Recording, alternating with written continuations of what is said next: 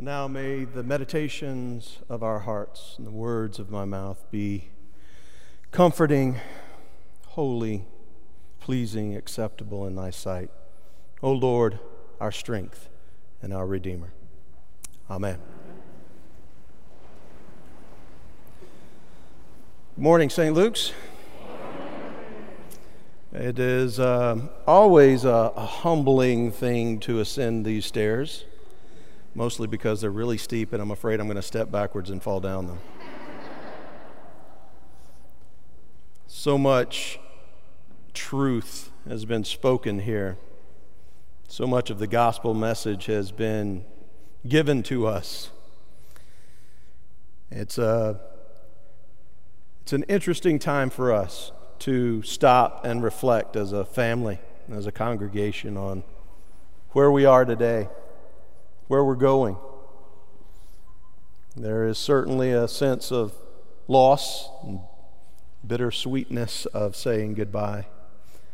The excitement of welcoming what is new and what God will say to us in these weeks and months and years, what He will affirm. This week we've celebrated together, we have mourned together. And that is what we're called to do with one another to be with, to be the arms, the hands, the voice of Jesus, to be Christ, the body of Christ.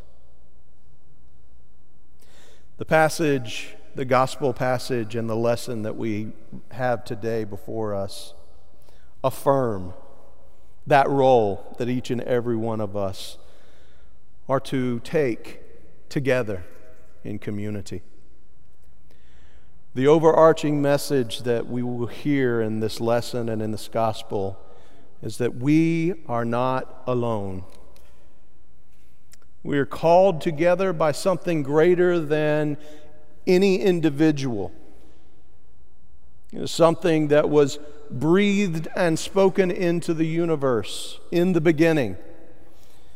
It was something that was present in the hovering of that pregnant spirit over the waters and the face of the deep. It was something that was poured out again and again and became incarnate in Jesus of Nazareth. It was something that was given on the day of Pentecost to those who were gathered and poured out of the upper room and came to all flesh. I love that word all.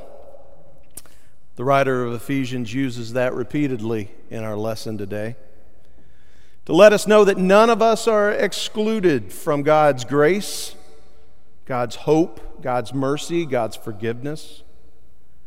And none of us are excluded from the responsibility to share that with all others, to extend that to every living thing spoken into existence and hovered over by the Spirit of the living God.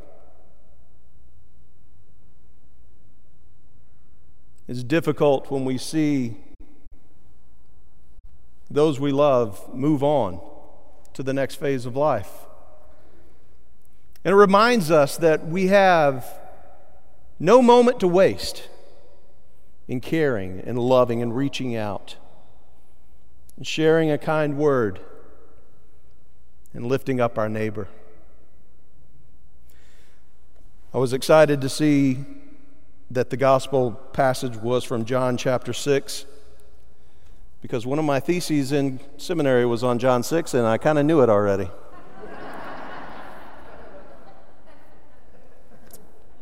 Which was good. It was a busy week. I needed to have a little background. in this passage and, and, throughout the Gospel of John, the, the community that pulls together the Gospel of John is very theatrical in their approach. If you take each of these chapters through chapter 11, you, you see a different scene unfolding in Jesus' journey. This is a very different gospel than the synoptics, Matthew, Mark, and Luke, who share much of the same material. John takes a different approach, the Gospel of John and gives us these moments, these encounters between Jesus and those who would presume to follow him or would presume to work against him. And we learn a lesson in each of these encounters. And in John chapter 6, it begins with Jesus on the shore of Galilee with those who have followed him. They've followed him because they've heard of or seen the miracles that he has done. And so, in some sense, they're coming out of fascination, they're coming for entertainment. For others, they're coming for hope. Others, they're coming for healing. They all gather because they see something they haven't seen before, and it draws them. They're hungry. They're on the side of the sea, and they haven't brought enough with them, or at least it would seem they haven't. And so Jesus sets about rectifying this. And one small boy is brought forward willing to give. And from that one gift, a seeming miracle takes place. But setting aside for a moment that just his loaves and fish are multiplied, I, I think there's an alternative here.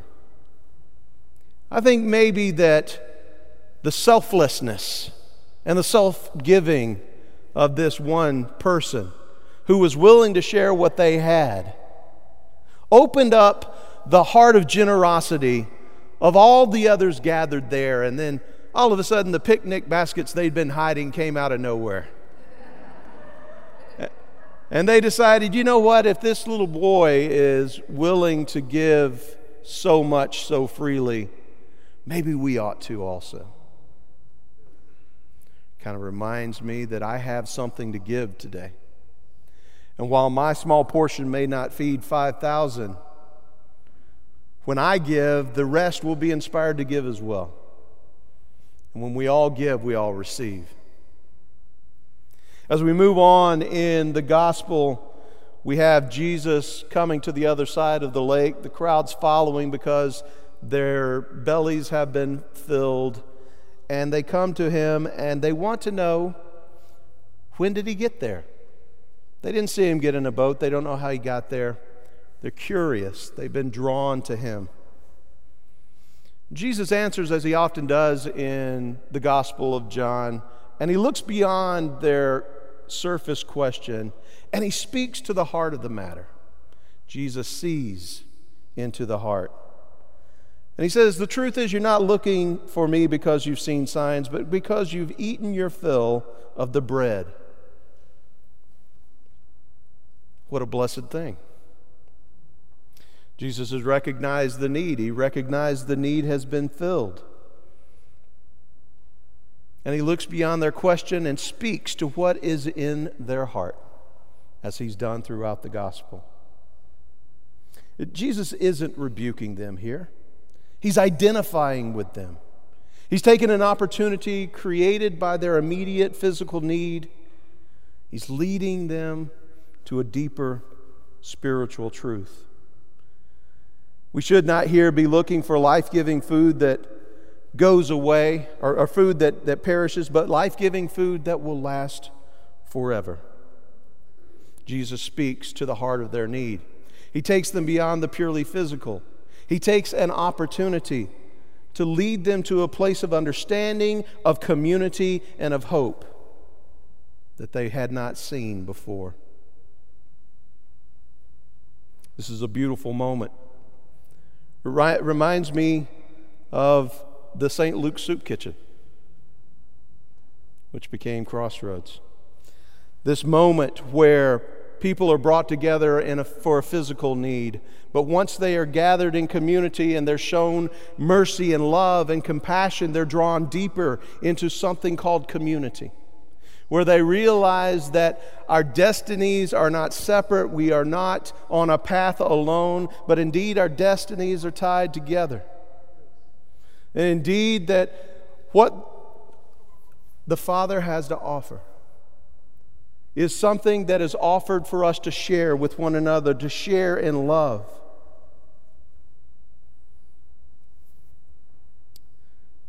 Jesus here is opening up a truth to them that will last unto eternal life. In verse 27, he tells them, You should be work, shouldn't be working for perishable food, but for life giving food that lasts for all eternity. This is not a temporary work, this is a work that has been given to us in creation itself. In the moment of creation and in setting Adam and Eve in the garden and giving them stewardship, God is teaching the stewardship that He would have to share His fulfillment, to share His abundance with each and every one of us.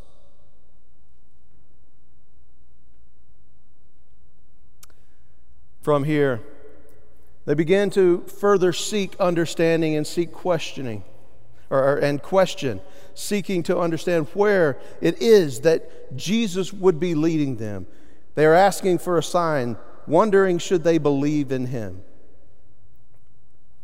They're wanting to see that Jesus has an answer.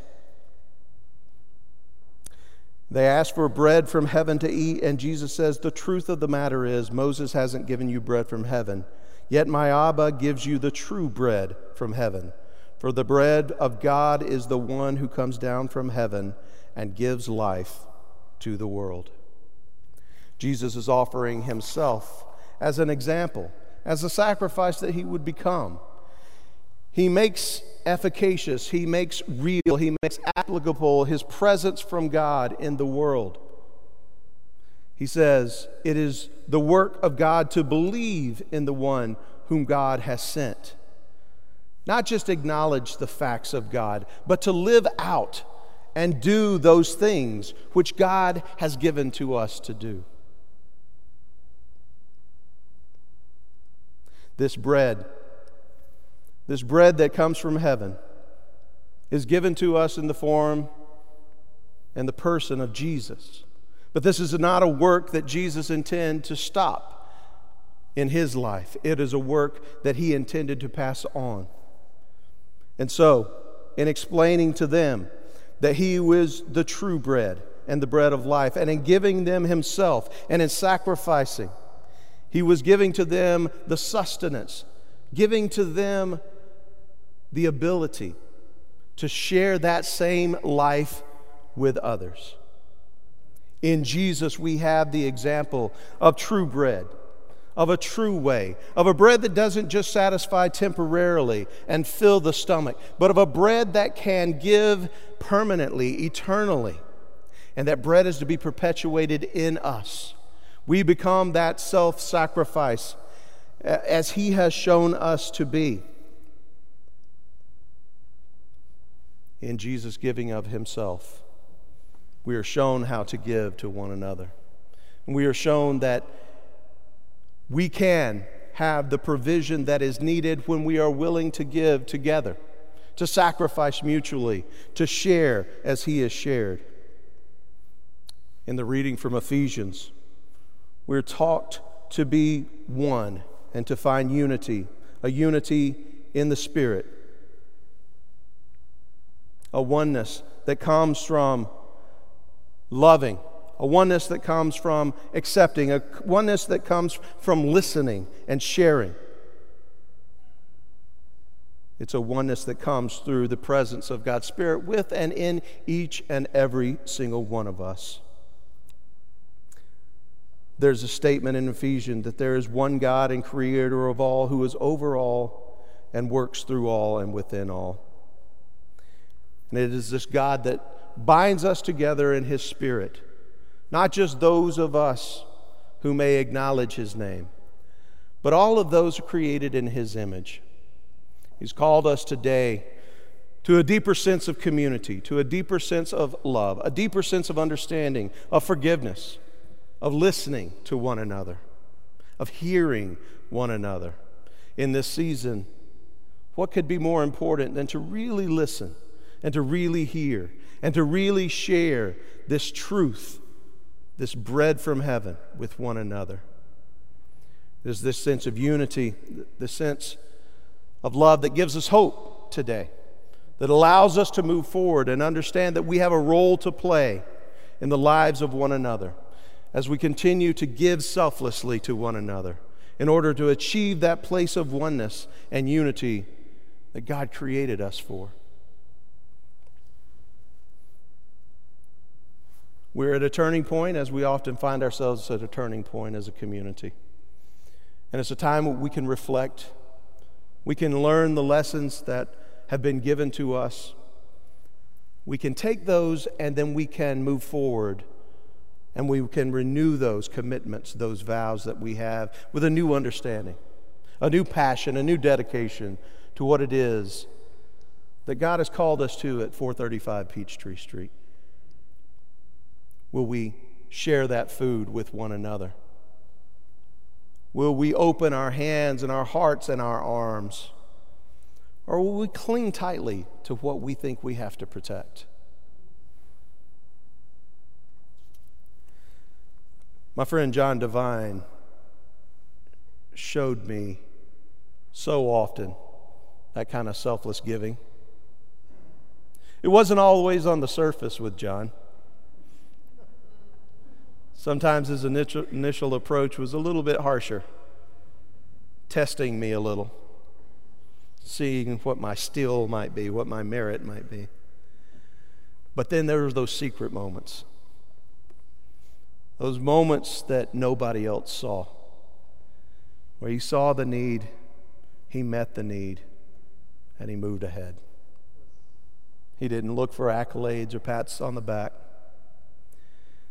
He simply shared the life giving spirit that Jesus has made available to all, to all, to all. So this morning, I think our commitment is to open our arms to all, to welcome all, to say, This is a place where all may come. All will be loved. I love you, St. Luke's. Let us love one another. Amen.